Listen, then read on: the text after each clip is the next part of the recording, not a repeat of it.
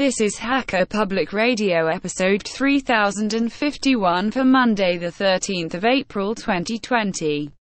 Today's show is entitled The COVID-19 Work from Home Stream, Day 2. It is hosted by Thaj Sarah and is about 43 minutes long and carries an explicit flag. The summary is a few HPR characters decide to spend some of their social distancing time being social. This episode of HPR is brought to you by archive.org. Support universal access to all knowledge by heading over to archive.org forward slash donate.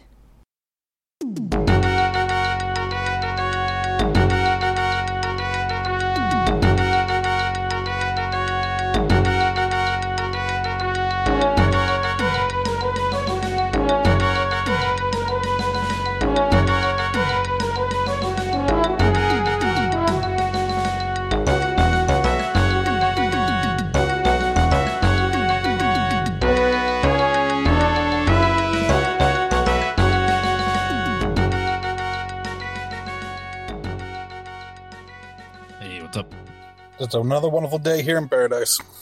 I guess if that's how you want to go about it, yeah, for sure. How's your uh, OBS video going? Oh, I knocked that out pretty quick. Um, it went out yesterday, so hopefully people are using it. Have you thought about uh, pulling just the audio of that? And, well, are you able to pull just the audio of that and then publish it as an HPR show?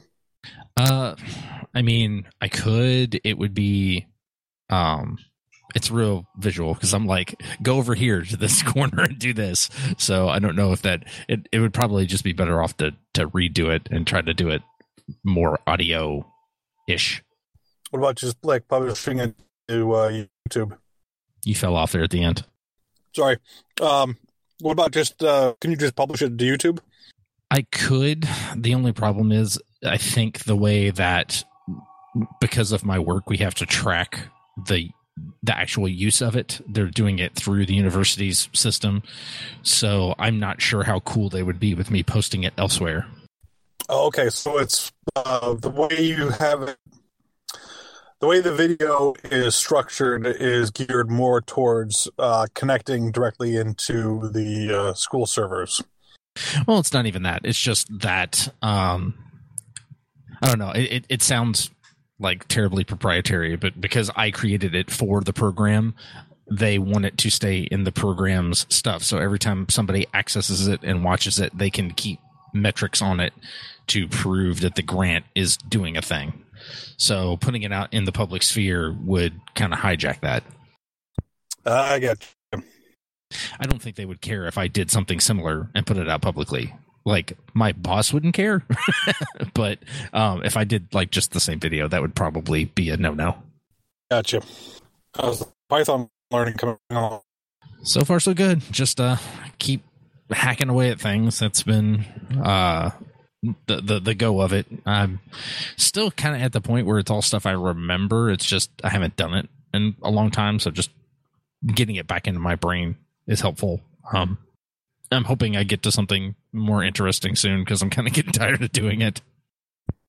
So, if you have to teach this, have you come up with uh, anything besides just the, you know, obligatory "Hello World" to help teach? Yeah, I'm not sure. That's one of the things that we're um, actually. I'm probably going to have to, in a little bit, jump into a meeting about it. Is how the state department of education wants things to go and kind of what their curriculum is based on the standards that they created and go from there. I know what so one of the schools i'm in currently has computer science but it was just the the school offered it just because they could. They had somebody who could teach it.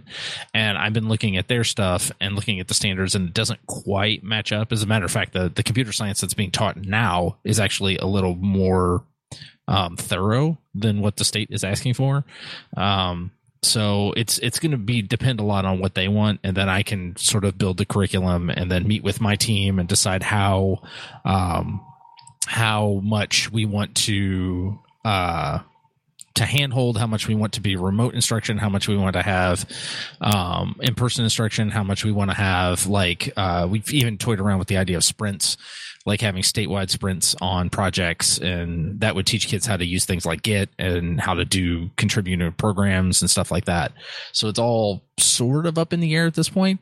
Um, but I'm hoping whatever I can create, I can kind of reverse engineer and make public outside. Sort of, sort of the same situation we're here in, in now with the other video. I'll have to make the stuff for the state, but then I could probably make whatever I want and just make it public, and it, it essentially be sort of the same thing.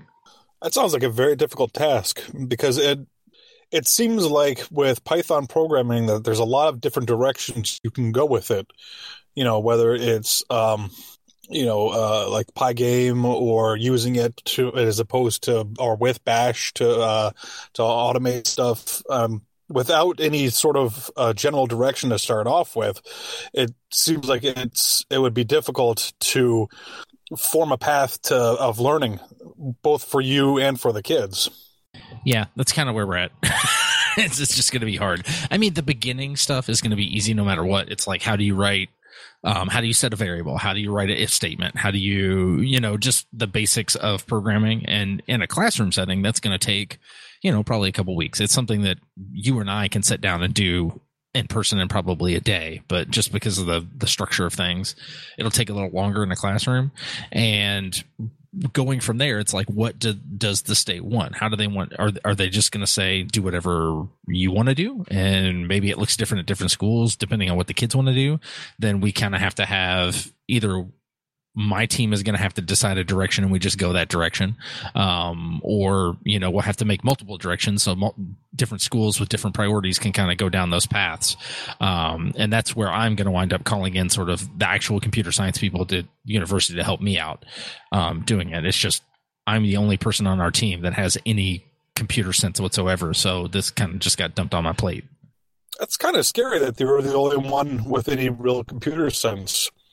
Well, I mean, it's our entire team is just run by educators, so it's not you know uh, they're all brilliant people. They're they're very intelligent. It's just as far as the computer thing, that's not their um it's not their thing. Uh, so it's it's more on me. I'm I'm the guy that just kind of came in with that knowledge, and there are other agencies doing pretty much the same thing that we're doing. Um, and I'm actually working with a couple of them to sort of coordinate a little bit to where our things match up and uh, stuff. But once again, because I'm under a grant, we want to provide that service too to make ourselves mm, marketable and valuable to the state. And so um, I'm going to wind up just kind of redoing a lot of what other people are doing. And we're doing our own spin, but I want to make it at least different enough to where it's worth doing. I kind of feel like there's an interesting gap when it comes to uh, computer knowledge of that those there's a large group of people who know nothing about computers who like the whole uh, computer age just kind of passed them by and they just kind of think of them as that like magic box that that does stuff and they don't want to do anything and every time they touch it like i don't know i think i broke it and then you have the kids today who like can pick up things like programming like nobody's business granted i think i think a lot of them are being Uh oh. There you are. Plumble, you are. Plumble just completely crashed on me. I- I'm sitting here talking. Next thing I know, I look down and it's just the home screen for my phone. I'm like, oh, what the hell? Eh, you're not the Uh, first person to say that. Eh, you're not the first person to Really? I've never had problems with Plumble. It's it's one of those things that it seems like it either works or it doesn't. And when it doesn't, it spectacularly doesn't work. How far did I make it? anyways, talking about what you were talking about when you dropped off. Um, I, I, I see it a little differently because I work with kids every day. That same, uh, sort of dichotomy between people who know and people who don't know, and people who are willing to learn and people who aren't willing to learn. That happens in kids too. There's some kids that are just like, oh my god, I'm not touching anything because I broke it, and there's some kids who just like coding is like breathing to them. It's um, I, I I see it less generationally than I do just people who have a knack for it and people who don't. Yeah, that's probably true. Like one of the things we've been doing the last uh about actually the second half of the school year so far is we've been working with this robotic system with a bunch of kids. And we get a pretty good cross section of kids of different kind of abilities that come to our after school stuff, and um, some kids like they love the robot part, like the actual mechanical part. They don't want to touch the code. I've got some kids that just all they want to do all day long is code, and I've got some kids that don't want to do either. They're just like, oh my god, this is the most boring thing in the world. In my opinion, that sounds incredibly fun to uh, code for a robot.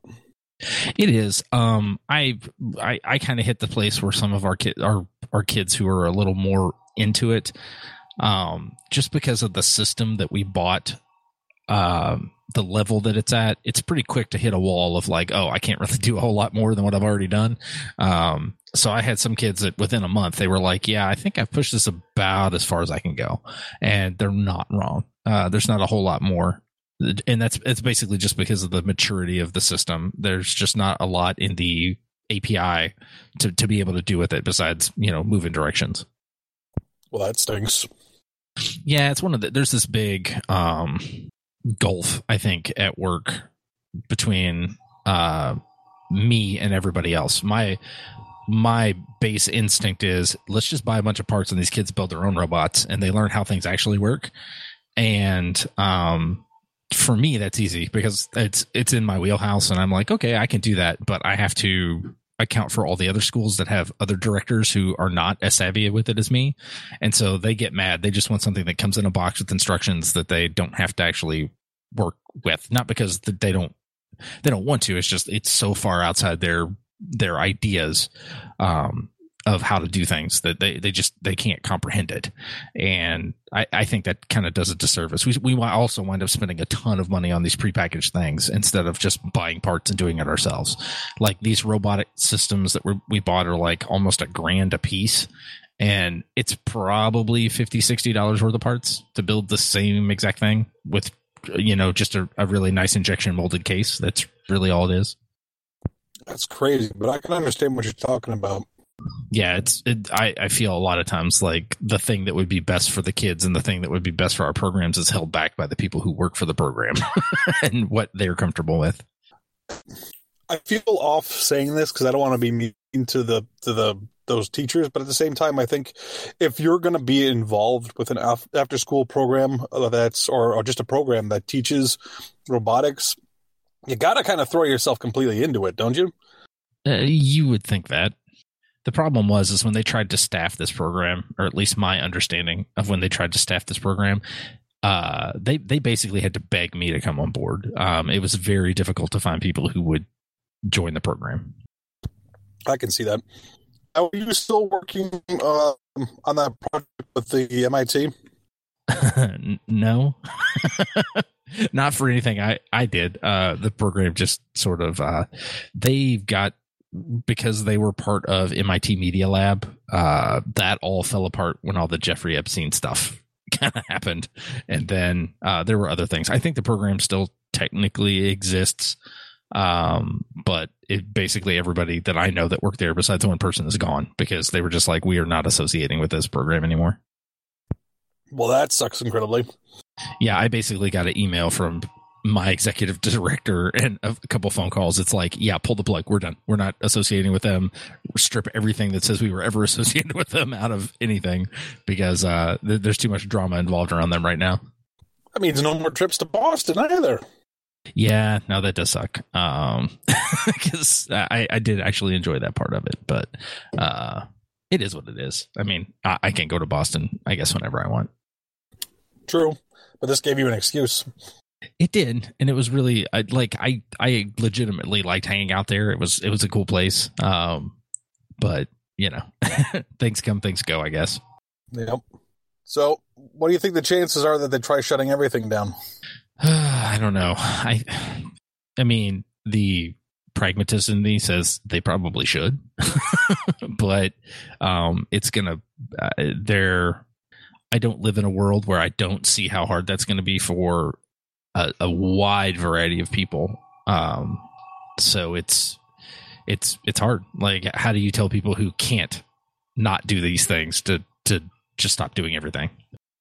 I mean, just the fact that they've closed down, um, you know, the mandatory close down of just restaurants and bars is hurting tons of people. Oh, I know. Like the, there's um Well, I mean, because I work with teenagers a lot, and so um, that, that's how most of them make money. But they don't need money to survive. But you'd be surprised how many of their parents do the same thing. And you know, how do how do you survive if you can't work for a month? That's going to be very very difficult. I mean, even even small things like your situation, where it's like, what happens when we don't have state subsidized childcare all day every day um, that becomes an issue even for people who have good jobs and it's it's just kind of a mess we we had never had a backup plan for this No, I mean, no one really ever thought that it would that something like this would happen. But we kind of have a backup plan, sort of. I mean, we can we can. I think as a country we have a backup. The country has kind of a plan, and then at the same time, um, individuals don't necessarily have a plan for this. yeah that's kind of an uh, i won't say argument. That was a discussion that we were having uh, yesterday i think on Oggcast planet. And it was you know it's not that hard to prepare for something like this if you just thought about it ahead of time or you know just somebody made the comment like well just go buy every time you go to the store buy like an extra thing of beans or buy a thing of rice. And i i, I kind of chimed in. I i didn't mean it to be kind of it started a whole thing and i f- feel bad for it now. But it's like i'm not that far away. Like two years ago i didn't have enough money to buy the food we needed let alone to buy extra. And i know a a drastic part of the population is in the same position um, to where even if you had the wherewithal to think to have done it um, you didn't have the resources to do it. Um, and so that's I- there's just a lot of blaming people for not being prepared for it. And it's like some people just didn't have the the way to do it. I'm thinking even like people in big cities like okay you live in an apartment in new york. How are you going to store extra food? Like you may not even have the ability to cook in your in your apartment. Like you may have to go out and eat every meal just because that's where you are. Um it's it's easy for people in certain areas and at certain socioeconomic levels to be like oh well th- this is easy. This is a no-brainer. And they just don't consider other possibilities out there. Right. And the so I was talking with my store manager because we were we kind of get the feeling like um something is coming down the road soon that's going to be drastic like shutting everything down.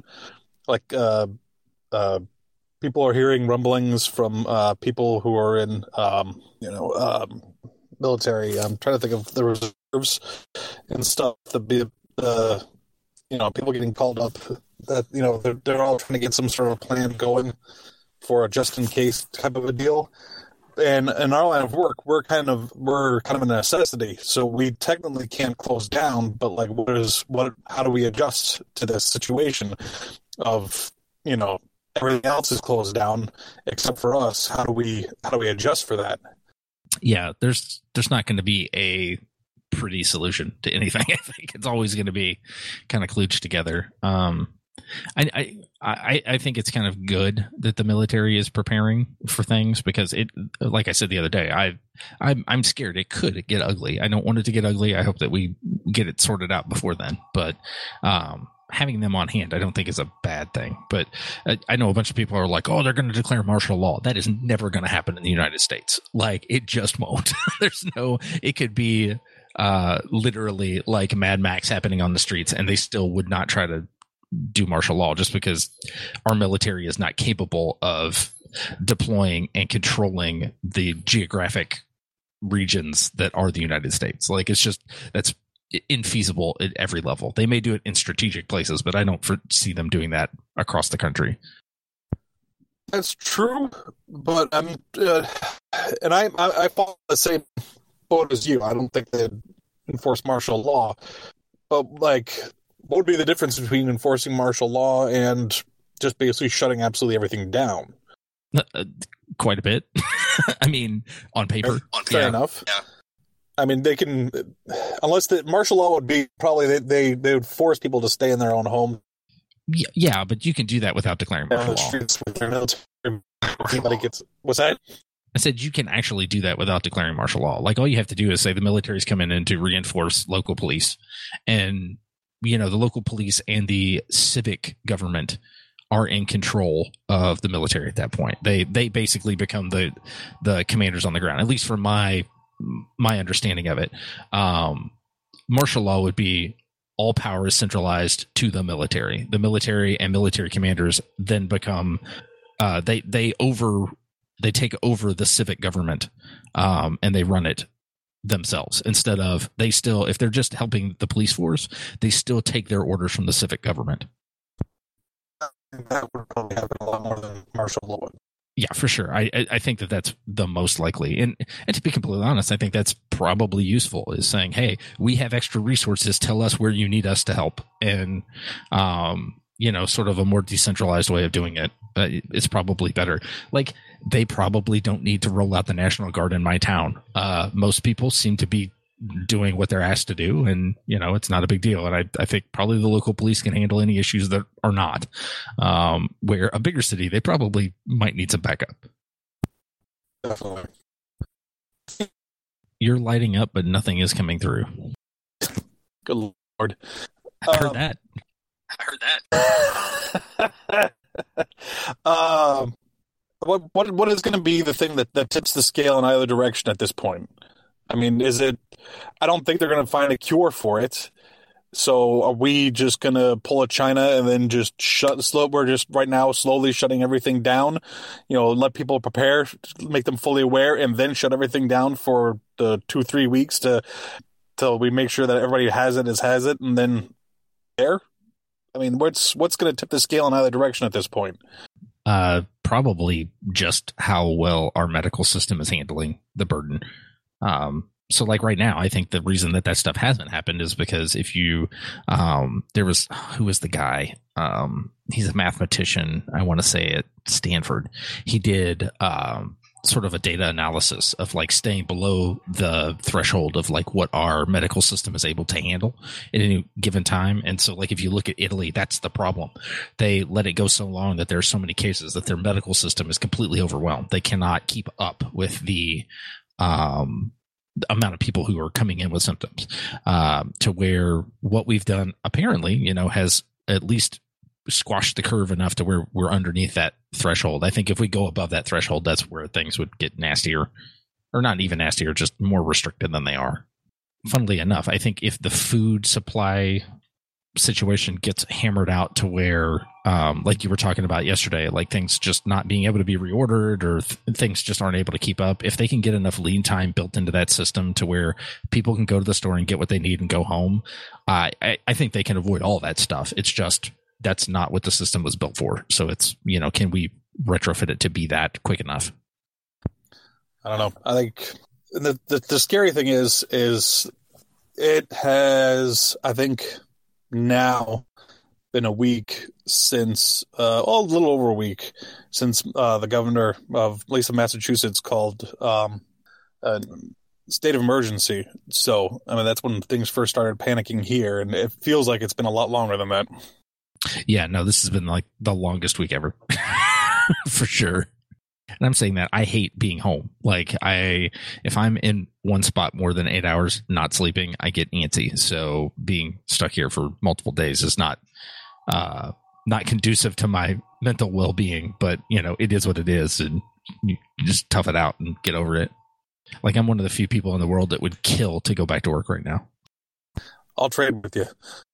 yeah for sure i don't want i don't want your job that's for sure Yeah, I was again when I was talking with my uh, my store manager. He's saying something about how uh, there were some areas that um, they were only letting people. I'm not sure if it was Italy or China, where they were only letting a certain number of people into the grocery stores at a time. They would do like a uh, they'd use one of those um, uh, little laser pointer type temperature uh, thermometers, which aren't very accurate, but uh, on people through the door, ask them a few questions, and let them in. And they have only a certain amount of time to to shop and just get the hell on out. Um, that that would be very interesting to see happen.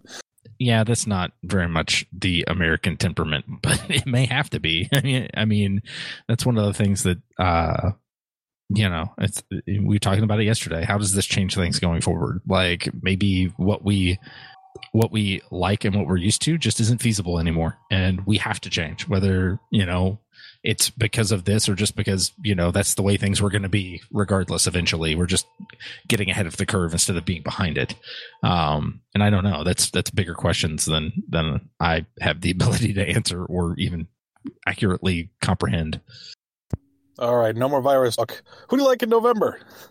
ay, ay, ay.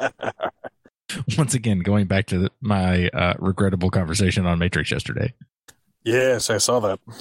I I felt bad because I I always go into those situations trying to be cordial and trying to be friendly and like I'm, I'm totally cool with everybody disagreeing. That's not the problem. It never fails. Somebody jumps in and just like goes to a thousand, and it's like I just pulled somebody into a conversation where they got beat up, and I feel bad about it. I don't know. I think they were both batting a thousand there. I I don't know.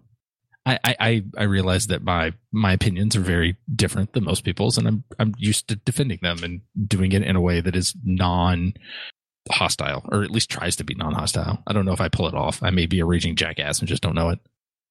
Well, from my experience, you seem to be all right. Or are you just as crazy as I am? Nope, just a bigger jackass. That is also uh, uh, fair.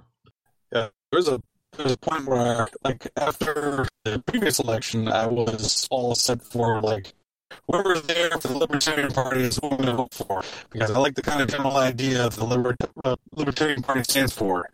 But it's to a point where the Libertarian Party has come a bit off the deep end. You know, I'm not sure they even have a halfway decent candidate. Hell, Vermin Supreme is starting to look good right now. Vermin Supreme always looks good. Oh my God, is he is he fantastic or what?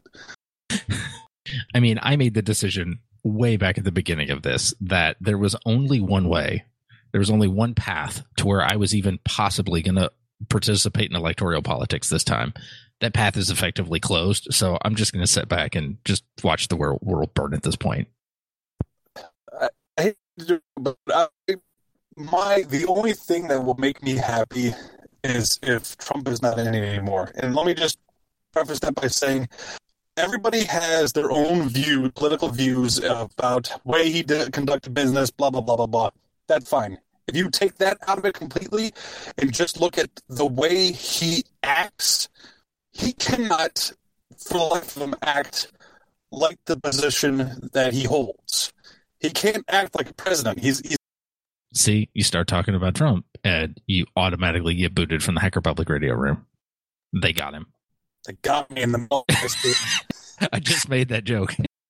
You start talking about our glorious leader, um, you just disappear. I don't agree with his politics, but I don't agree with a lot of other politicians' politics. But just act like a president, you know? Quit acting like a jackass. I, you know, I, I would actually honestly be okay with being a jackass if you did something different.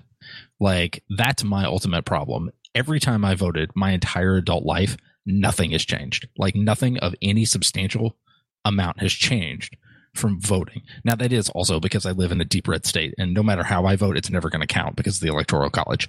Um, but, like, every movement forward that has been worth doing was not made through politicians. It was made through, you know, grassroots things that finally pushed politicians in the right direction. But it was not the politicians that instigated the the change to begin with. So I'm just at the point where I I'm just not voting anymore. I'm not getting involved in it. I'm not getting upset about it. I'm just not doing it because it doesn't matter who gets voted in. They're going to do the same thing they've been doing since Reagan. Like nothing's going to change. That's that's a very fair point, but um, I don't know. I'm also in the same book that if I feel like that if I don't vote, then I don't have a right to bitch about things. At least if I voted, I can at least say, "Hey, I tried and I failed." Yeah, I don't know. It's more of a protest thing for me now. The fact that I can vote and vote. Well, and it's really, I'm like double screwed because I live in a place where I'm really close to a town, but I live outside of the town. So therefore, I'm not allowed to vote for anything in the town. Like literally, me voting counts for nothing um, just because of geographically where I live. Um, so I, it's just like, oh, why waste my day doing it anymore? One more vote for Vermin Supreme. That's it. if, if we could do write ins, I, I would do it just for that. You could always do write-in. I don't believe you can here. I have to double check, but I'm pretty sure you can. Well, I wrote myself in just about on anything where I didn't see like any party. Like, if anybody ran unopposed on anything on the ballot when I voted, I always wrote my own name in. That is a brilliant strategy. I love it. If you get two or three people to do it, you might actually win.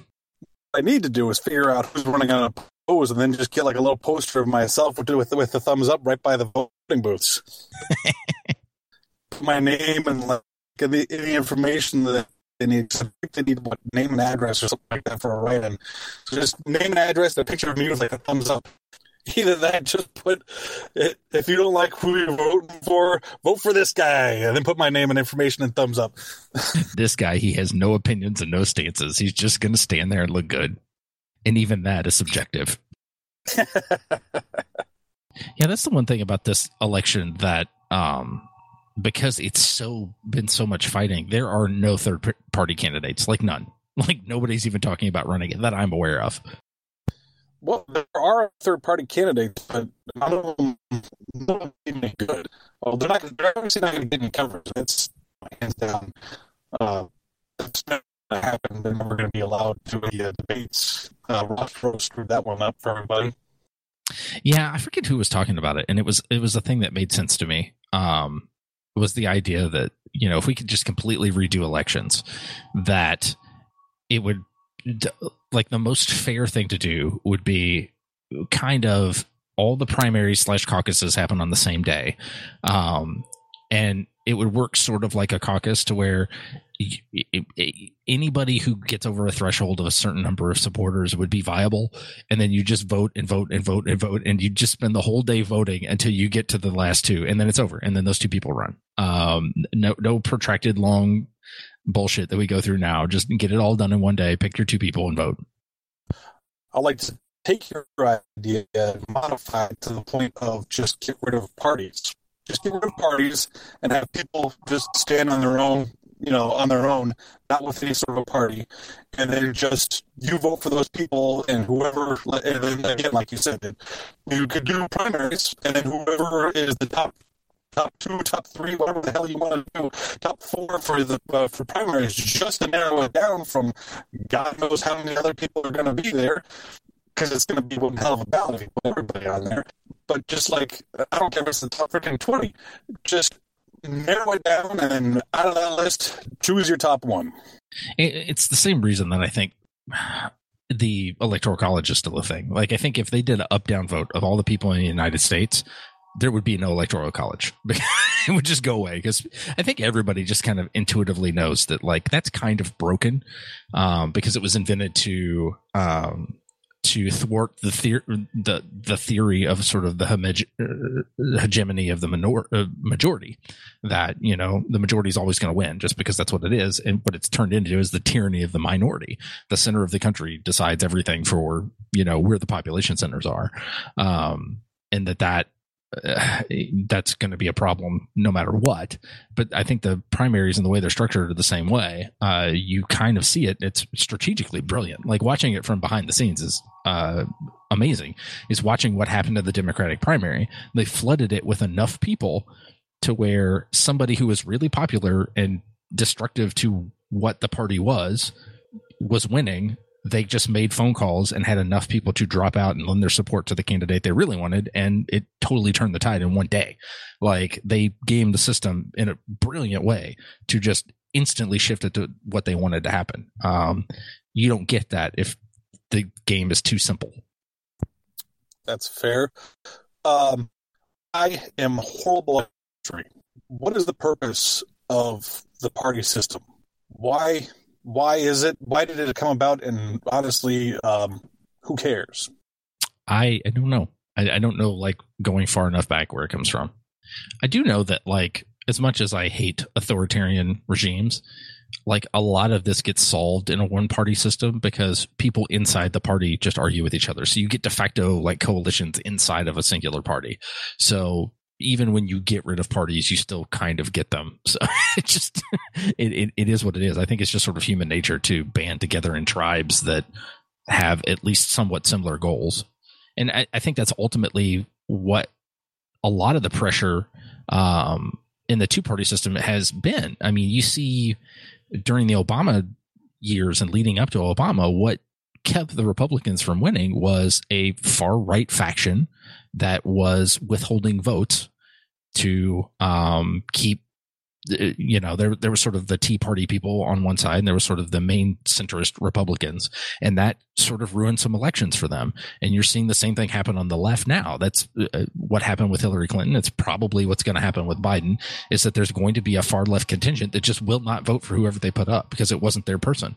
Um, and as long as you have a two party system, you're always going to have that middle ground win. Um, and that's sort of my whole thing in Matrix. There isn't a two party system. There's, there is a one party that markets itself differently to two different buying groups. And that's just sort of why we never get any change. And to be fair, some people think that that's a feature. Like they don't want sy- systemic change because things tend to go all right for certain subsets. If you're part of that subset, eh, why change it? Seems to be going well. Let's just keep doing what we're doing. Um, I just think once you get out of that mainstream, things are not going well for everybody and has been that way for 40 years.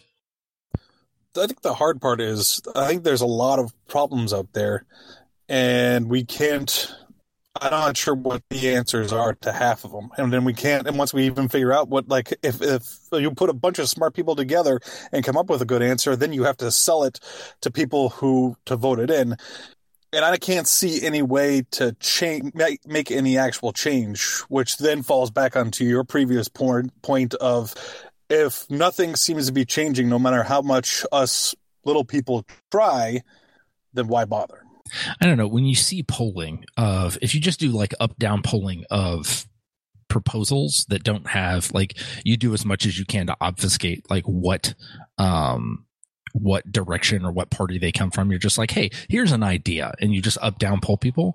Um, you tend to get really pretty heavily one-sided numbers in one direction or the other. So I think there is sort of a majority consensus on a lot of things. Um, so like just two things in general, like universal health care, there's like 73% of people want it. Um, you, know, and if you're in a democracy and 73% of people want something, how that's not happening doesn't make sense.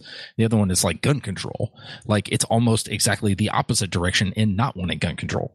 So, you know, but that one somehow works in democracy. I, I just, I don't understand how the system how things that if you divorce it from the party system and just sort of say here's an idea that things can pretty generally fall into a camp of where eh, there's a majority on one side or the other. Like why those don't actually happen.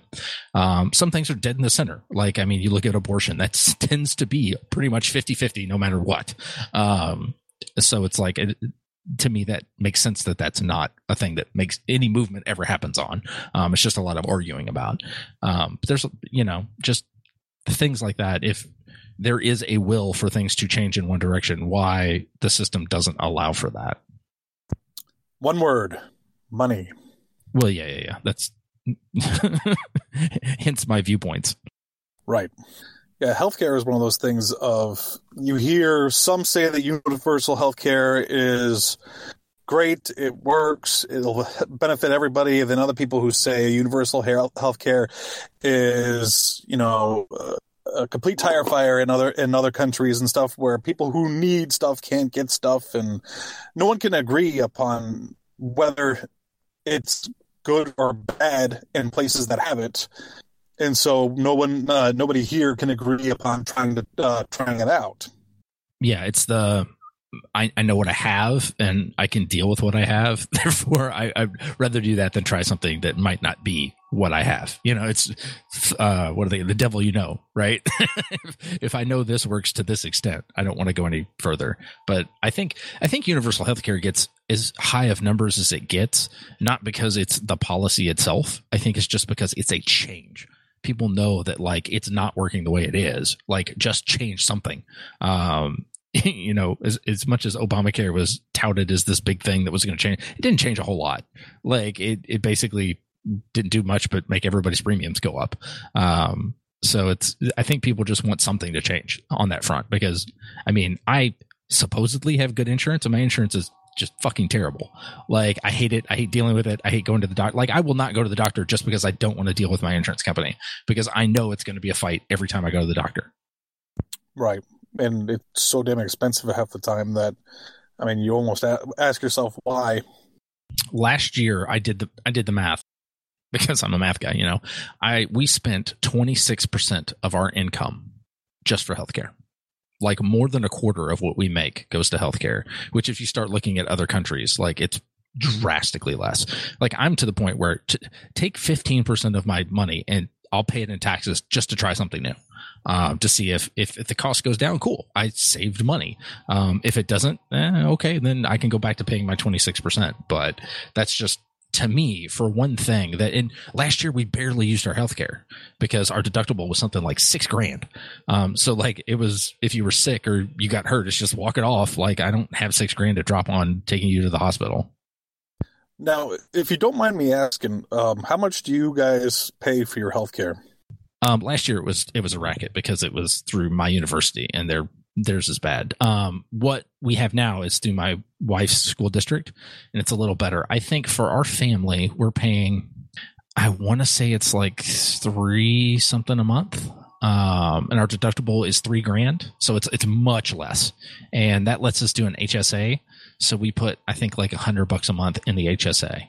Um, so like our cost plummeted from that because we didn't have that avail- availability. So it's a little bit better. Uh, but I mean, we went to the emergency room once this year and our deductible's pretty much gone. I, I think there's maybe like $800 left on it. Um, but uh, the the problem we've had with HSAs in the past is is we can't put money in it fast enough that we use it. so we can never get like I think ideally you would build up your deductible and then have that deductible sitting there a year behind. So then like, oh, something happens. Here's the money. I don't have to worry about it. It's already saved. Um, but we wind up spending the money that we can put into the HSA as we're putting it in there because people get sick, people get hurt. Um, especially my kids, they're kind of clumsy. Uh, so we wind up going to the hospital uh, more than once a year. Yeah. Our uh, family motto, which we to make a crest for, is no hospital visits. Oh yeah, that's a good year. If you're like, oh, thank God we made it through. We didn't have to do that. But I last year was the first time that we didn't, and that was there were times we probably should have and we didn't because we were just like, let's just make it through this year. Let's just get through this year and not have to do that.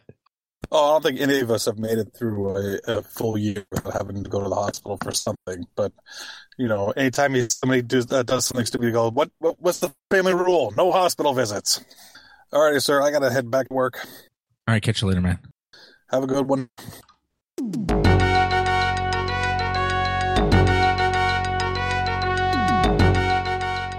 You've been listening to Hacker Public Radio at hackerpublicradio.org. We are a community podcast network that releases shows every weekday, Monday through Friday.